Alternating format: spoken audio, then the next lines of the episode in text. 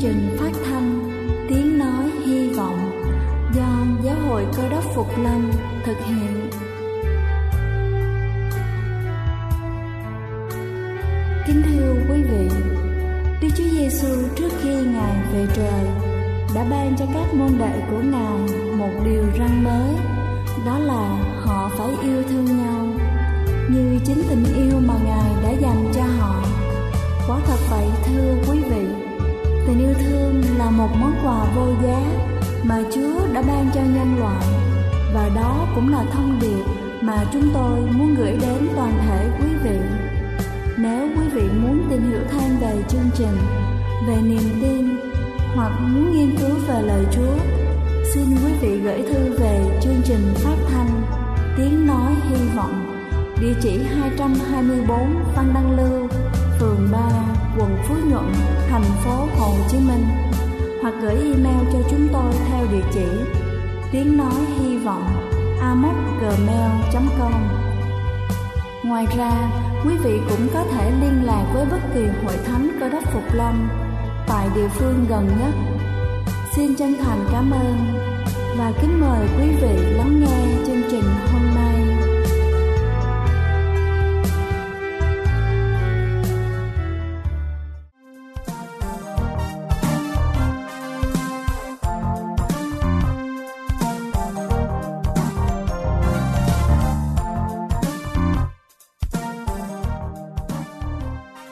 Xin thân ái kính chào quý vị thính giả trên khắp cả nước. Chúc quý vị có một buổi sáng tươi vui và tràn đầy năng lượng để làm việc thật hiệu quả. Kính thưa quý vị, những phần chia sẻ trước tôi có nói về cách để chúng ta phòng ngừa đột quỵ. Nhưng nếu đột quỵ đã xảy ra thì chúng ta cần có một chế độ ăn thích hợp để có thể hồi sức. Và hôm nay tôi xin được trình bày chế độ ăn lành mạnh giúp cho những bệnh nhân sau đột quỵ. Thứ nhất đó chính là muối. Đây là thủ phạm chính gây ra đột quỵ. Ăn quá nhiều muối sẽ làm tăng huyết áp. Vì sau đột quỵ, chúng ta nên thực hiện chế độ ăn ít muối. Cần hạn chế tối đa những thực phẩm đóng hộp và chế biến sẵn. Thứ hai đó là cá. Cá cần được đưa vào trong chế độ ăn để tốt cho tim. Những chất béo không bão hòa trong cá là lựa chọn tốt trong các bữa ăn hàng ngày hãy chế biến cá theo cách có lợi cho sức khỏe như là hấp hoặc là nướng. Thứ ba, đó chính là thịt và sữa. Hai loại này chứa chất béo bão hòa và cần phải hạn chế vì chúng không tốt cho tim. Một trong những nguyên tắc ăn uống sau đột quỵ là phải lựa chọn các loại sữa ít hoặc là không có chất béo. Thứ tư đó là tính số lượng cholesterol. Nếu chúng ta cần quan tâm đến số lượng cholesterol xấu mà chúng ta đang có. Chúng ta sẽ tính được lượng chất béo mà chúng ta phải hấp thụ hàng ngày. Thứ năm đó chính là hoa quả và rau. Hoa quả và rau chứa nhiều chất xơ, chất khoáng và các chất vitamin có lợi cho tim và giúp chúng ta có trọng lượng lành mạnh. Điều lý tưởng là chúng ta nên ăn ít nhất 5 khẩu phần hoa quả và rau xanh mỗi ngày. Thứ sáu đó là ngũ cốc toàn phần chúng ta nên ăn nhiều ngũ cốc toàn phần vì loại thực phẩm này sẽ giúp cho chúng ta cảm thấy no lâu và từ đó giúp chúng ta duy trì được cân nặng. Thứ bảy đó là số lượng thực phẩm. Sau khi đột quỵ, chúng ta nên chăm sóc bản thân, chúng ta cần hành động có trách nhiệm bằng cách quan tâm đến những gì chúng ta ăn và số lượng thực phẩm trong mỗi bữa ăn. Thứ tám đó chính là nấu ăn. Hãy tham khảo những cách nấu ăn lành mạnh để biết chắc rằng điều đó có lợi cho sức khỏe của chúng ta và đảm bảo hấp thụ đủ chất dinh dưỡng. Thứ chín đó là rượu bia. Đây là một loại yếu tố khác có thể gây đột quỵ mà chúng ta cần lưu ý.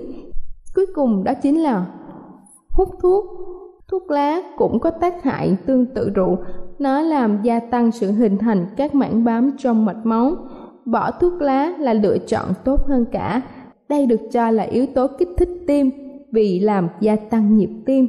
Kính thưa quý vị, những bệnh nhân đã từng bị đột quỵ, bị tái phát là điều rất dễ xảy ra. Chính vì thế chúng ta cần cẩn trọng hơn, lưu ý nhiều hơn trong những vấn đề sinh hoạt, hoạt động, làm việc và ăn uống. Hy vọng qua bài sức khỏe trên sẽ giúp cho quý vị có thêm được nhiều thông tin bổ ích để giúp đỡ cho những người thân yêu của chúng ta cũng như là cho chính mình.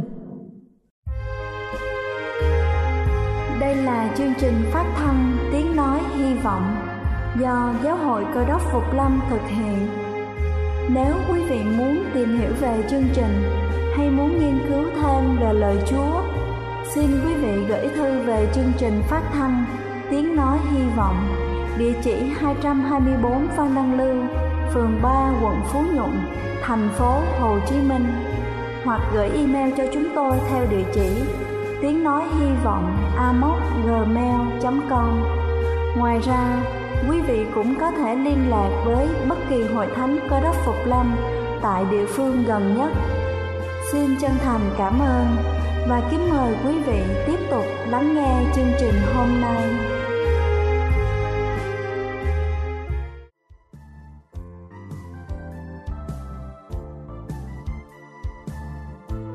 Kính thưa quý vị, việc lựa chọn một tôn giáo là vô cùng hết sức khó khăn.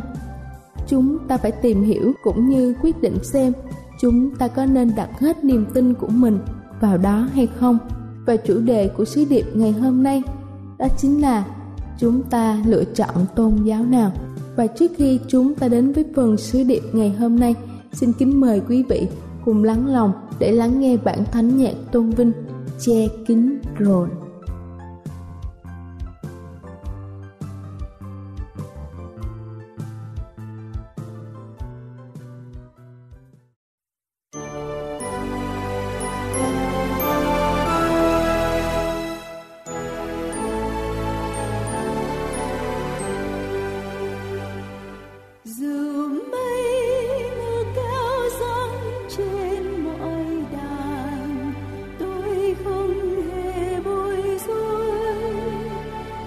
Lòng tôi nay luôn tôi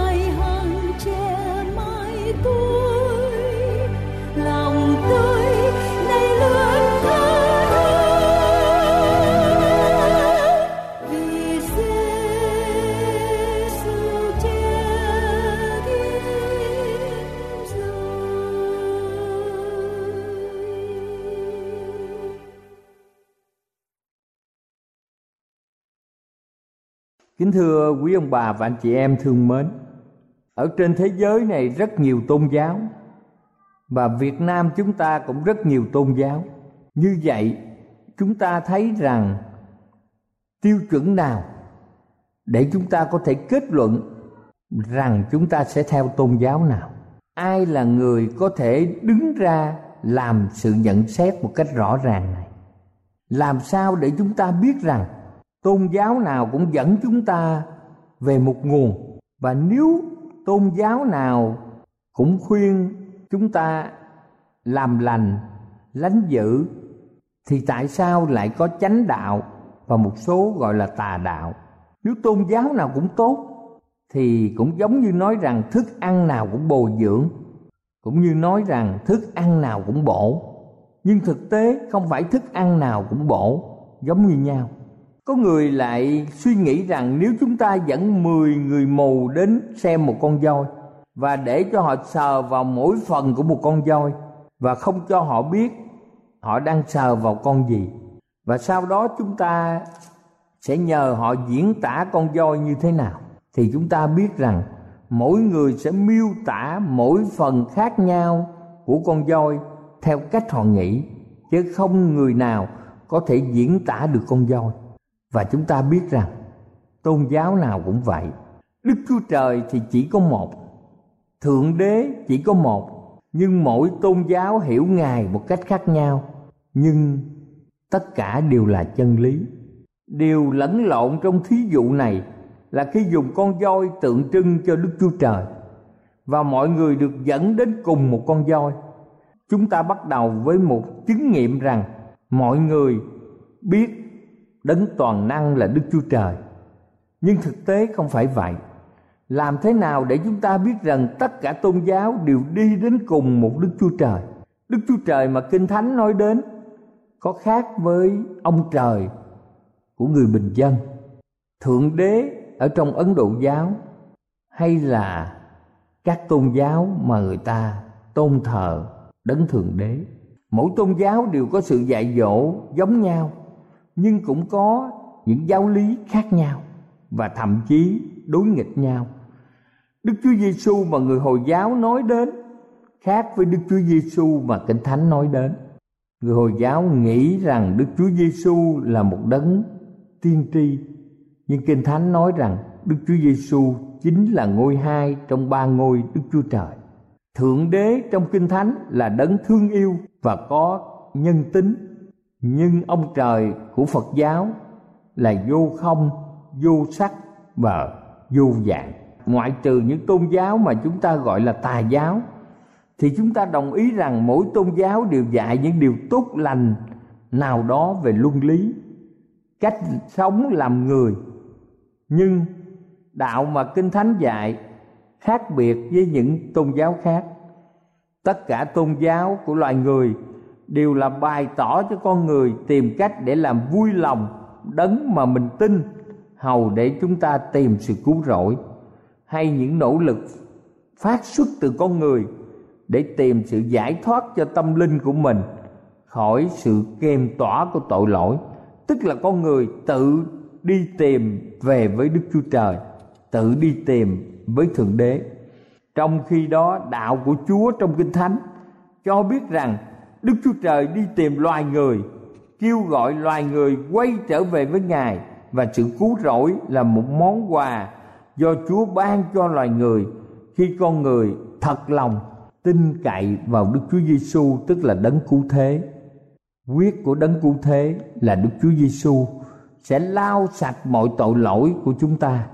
Và hơn thế nữa, Đức Chúa Giêsu sẽ ban Đức Thánh Linh để hướng dẫn và ban quyền năng cho chúng ta để chúng ta có thể chiến thắng tội lỗi và mỗi ngày càng trở nên thánh khiết giống Chúa Giêsu điều mà chúng ta nên hỏi là những tôn giáo ở trên thế giới này có đảm bảo cho sự cứu rỗi của chúng ta hay chăng?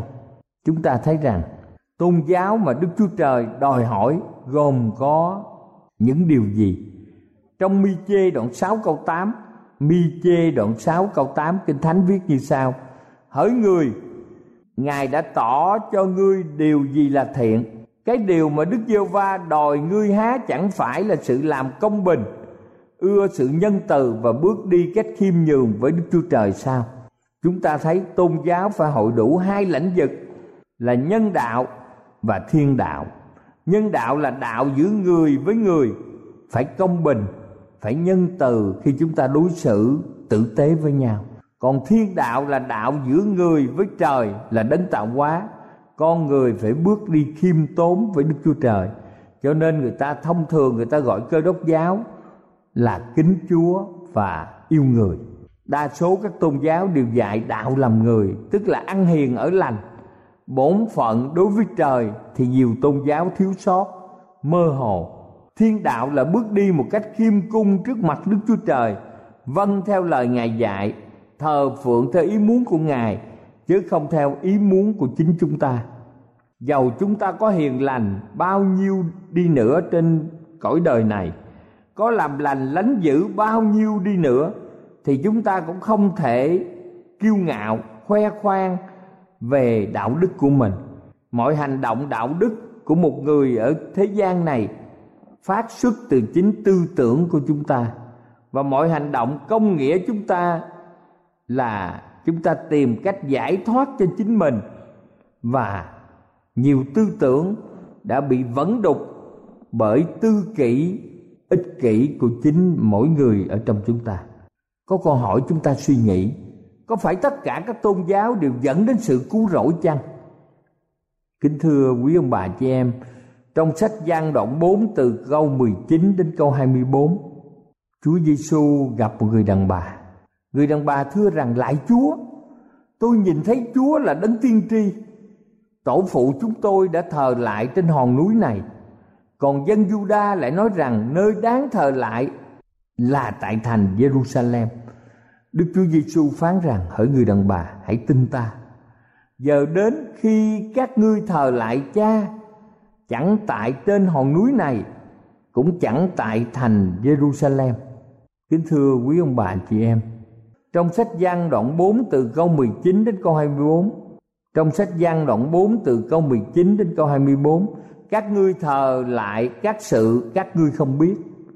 Chúng ta thờ lại sự chúng ta biết, Vì sự cứu rỗi bởi người Juda mà đến, Nhưng giờ hầu đến và đã đến rồi. Khi những kẻ thờ phượng lấy tâm thần và lẽ thật mà thờ phượng cha, ấy đó là những kẻ thờ phượng mà cha ưa thích dạy. Đức chúa trời là thần, nên ai thờ lại ngài thì phải lấy tâm thần và lẽ thật mà thờ lại. Kính thưa quý ông bà chị em, cho nên khi chúng ta thờ phượng đức chúa trời, chúng ta phải lấy tâm thần và lẽ thật mà thờ phượng chúa câu chuyện giữa chúa giêsu và người đàn bà samari. Người đàn bà cho rằng chúa, tức là thượng đế, chỉ là một. Người thì thờ ở đây, người thì thờ ở nơi khác. Người thì đặt tên này, người thì gọi tên khác. Rồi đường nào cũng sẽ về một mối. Nhưng đức chúa giêsu hiền lành, chân thật và ngài đáp rằng, sự thờ phượng thật không lệ thuộc vào địa lý hay hình thức không phải tất cả mọi tôn giáo đều dẫn đến cùng một kết quả. Dù chúng ta có cho rằng mọi tôn giáo cùng thờ một đức chúa trời, một ông trời, nhưng có tôn giáo hiểu đấng mà mình thờ, có tôn giáo lại không biết đấng mình thờ dạy điều gì. Và chúa cũng đã cho chúng ta hiểu biết rằng sự cứu rỗi bởi người Juda mà đến như vậy không phải là đạo nào cũng tốt. Dù cùng thờ một đấng nhưng không biết đấng đó dạy gì, thì sự thờ lại của mình sẽ rất dễ mắc vào sự sai lầm. Và kết quả thật sự là hư không. Vì thế mà chúa muốn phán cùng chúng ta rằng, sự thờ phượng đúng đắn phải là bằng tâm thần và lẽ thật. Đây là điều rất là quan trọng ở trong cuộc sống. Cho nên có phải là đức chúa trời cho phép mọi người thờ lại ngài theo ý riêng của từng người chăng? Kính thưa quý vị trong công vụ đoạn 14 câu 15 đến câu 17 Kinh Thánh, công vụ đoạn 14 câu 15 đến câu 17 cho chúng ta biết một cách rõ ràng. Hỏi các bạn, sao làm điều đó? Chúng ta chỉ là loài người giống như các ngươi. Chúng ta giảng tin lành cho các ngươi. Hầu cho xây bỏ các thần hư không kia mà trở về cùng Đức Chúa Trời hàng sống. Là đấng đã dựng nên trời, đất, biển và muôn vật trong đó trong các đời trước đây, ngài để cho mọi dân theo đường riêng mình. Dầu vậy, ngài cứ làm chứng luôn về mình, tức là giáng phước cho, làm mưa từ trời xuống, ban cho các ngươi mùa màng nhiều hoa quả, đồ ăn dư dật và lòng đầy vui mừng. Khi kinh thánh, lời chúa được giảng cho mọi người, đức chúa trời đã để cho loài người lúc bấy giờ họ theo ý riêng của họ dầu vậy ngài cũng không bỏ rơi dòng dõi loài người, mà luôn luôn ban ơn phước cho những con chiên lầm lạc của ngài. Mặc dù họ cứ nghĩ đến những hình tượng hư không, nhưng ngày hôm nay, kinh thánh được giảng ra theo ý muốn đức chúa trời để kêu gọi mọi người từ bỏ những hình tượng hư không, từ bỏ đường lối riêng mà trở về với đấng tạo hóa của mình. Và chúng ta thấy rằng không phải đức chúa trời đều chấp nhận mọi phương cách thờ phượng của loài người. Cain và Abel là con của Adam và Eva đều thờ phượng Đức Chúa Trời toàn năng. Cain dâng lên Chúa qua quả, Abel dâng cho Chúa con chiên. Và Đức Chúa Trời đã chấp nhận sự thờ phượng của Abel tức là dân con chiên nhưng từ chối sự thờ phượng của Cain. Và Kinh Thánh gọi hành động thờ phượng của Cain là giữ và của a bên là công bình. Chúng ta có thể xem trong một văn đoạn 3 câu 12 để chúng ta biết rằng lý do tại sao. Kính thưa quý vị, con chiên là tượng trưng cho Đức Chúa Giêsu. Ngài sẽ đến thế gian này và chịu chết cho nhân loại. Đức Chúa Trời muốn con người dân con chiên khi đến với Ngài. Con chiên tượng trưng cho Đức Chúa Giêsu, Ngài đã hy sinh cho tội lỗi chúng ta. Khi đến với Chúa, chúng ta phải qua Đức Chúa Giêsu. Ngài là Đức Chúa Trời toàn năng. Đức Chúa Giêsu đã kêu gọi sự thờ phượng như thế nào là vô ích. Kính thưa quý vị, trong sách mát đoạn 7 từ câu 6 đến câu 9, sách mát đoạn 7 từ câu 6 đến câu 9, Ngài đáp rằng: Hỡi kẻ giả hình, Esai đã nói tiên tri về việc các ngươi phải làm như có chép rằng dân này lấy môi miếng tôn kính ta nhưng lòng chúng nó cách xa ta lắm. Sự chúng nó thờ lại ta là vô ích. Vì chúng nó dạy theo những điều răn mà chỉ bởi người ta đặt ra. Các ngươi bỏ điều răn của đức chúa trời mà giữ lời truyền khẩu của loài người. Ngài phán cùng họ rằng, các ngươi bỏ hẳn điều răn của đức chúa trời đặng giữ theo lời truyền khẩu của mình. Chúng ta thấy rằng, điều răn của đức chúa trời kêu gọi chúng ta không được quỳ lại và thờ phượng trước các hình tượng. Ngày nay nhiều tôn giáo, cơ đốc giáo đã dùng nhiều tượng thánh để thờ lại, kể cả tượng Chúa Giêsu. Mười điều răn kêu gọi chúng ta giữ ngày sa bát tức thứ bảy. Nhưng ngày nay nhiều cơ, tổ chức thờ Chúa đã giữ lời truyền khẩu bằng cách chuyển từ ngày thứ bảy sang ngày chủ nhật, điều mà kinh thánh không nói cho nên sự thờ phượng theo ý loài người đối với chúa thật sự là vô ích. Chỉ có thờ phượng ngài theo điều răn, tức là mệnh lệnh của đức chúa trời, mới là chân thật. Như vậy không phải tôn giáo nào cũng giống nhau. Không phải đạo nào cũng được chúa chấp nhận. Đạo đức có mục đích giải thoát con người khỏi bản ngã, ích kỷ, tội lỗi. Nhưng nếu đạo đó đi theo ý của loài người, thì thật là sự mâu thuẫn thay vì giải thoát cho con người khỏi bản ngã ích kỷ, thì lại tôn sùng ý muốn của loài người. Như vậy trong xã hội, nhiều người muốn làm lành, lánh dữ, có thể gọi đó là đạo đức hay chăng? Chúng ta có thể xem trong sách công vụ các sứ đồ, đoạn 10 từ câu 1 đến câu 6 hoặc công vụ các sứ đồ đoạn 43 đến câu 48 hay là công vụ các sứ đồ đoạn 11 từ câu 11 đến câu 14. Gọt nay là một người đạo đức, ông kính sợ ông trời. Ông làm điều thiện và luôn cầu nguyện. Đức Chúa Trời đã gửi thiên sứ đến với ông và khi thiên sứ đến thì chỉ nhắc đến sự cầu nguyện và những việc thiện của cọt nay. Như vậy, Thượng Đế để ý đến lời cầu nguyện và việc thiện của cọt nay, nhưng không để ý đến đạo đức của cọt nay sau đó thiên sứ bảo cọt nay phải tìm đến phía rơ để nghe lời của sự sống mà Kinh Thánh viết trong công vụ đoạn 11 câu 13 và 14.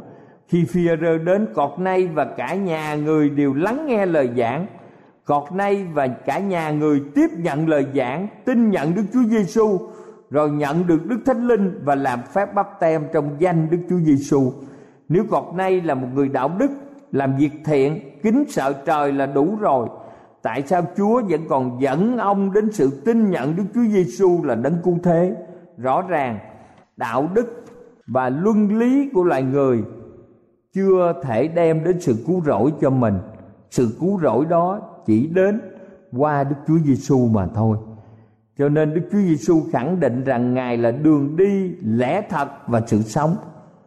Không bởi Chúa Giêsu thì không ai đến được cùng Đức Chúa Cha tức là thượng đế cho nên kính thưa quý ông bà chị em chúng ta cần phải suy nghĩ ai cũng có một con đường đúng đắn nhưng chúng ta xem coi chừng là kết quả là nẻo dẫn đến sự chết Đức Chúa Giêsu phán chúng ta hãy coi chừng đường rộng, nhiều người vào nhưng cuối cùng sẽ dẫn đến sự chết.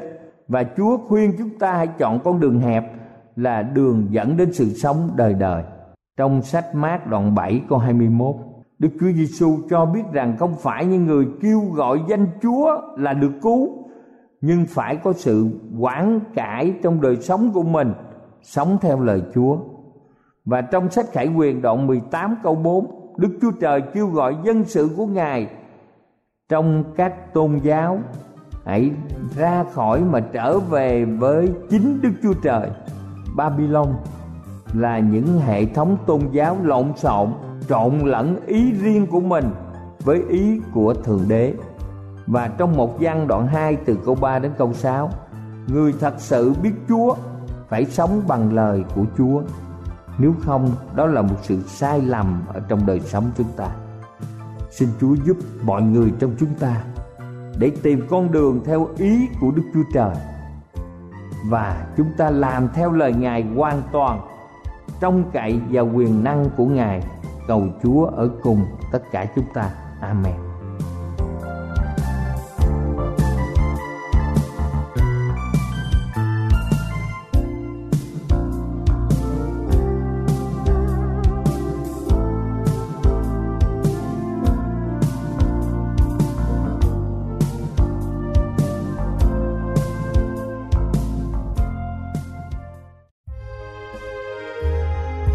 Đây là chương trình phát thanh Tiếng Nói Hy Vọng do Giáo hội Cơ đốc Phục Lâm thực hiện. Nếu quý vị muốn tìm hiểu về chương trình hay muốn nghiên cứu thêm về lời Chúa, xin mời quý vị gửi thư về chương trình phát thanh Tiếng Nói Hy Vọng, địa chỉ 224 Văn Đăng Lưu, phường 3, quận Phú Nhuận, thành phố Hồ Chí Minh hoặc gửi email cho chúng tôi theo địa chỉ tiếng nói hy vọng amos@gmail.com. Ngoài ra, quý vị cũng có thể liên lạc với bất kỳ hội thánh cơ đốc phục lâm tại địa phương gần nhất. Xin chân thành cảm ơn và hẹn gặp lại quý vị trong chương trình lần sau.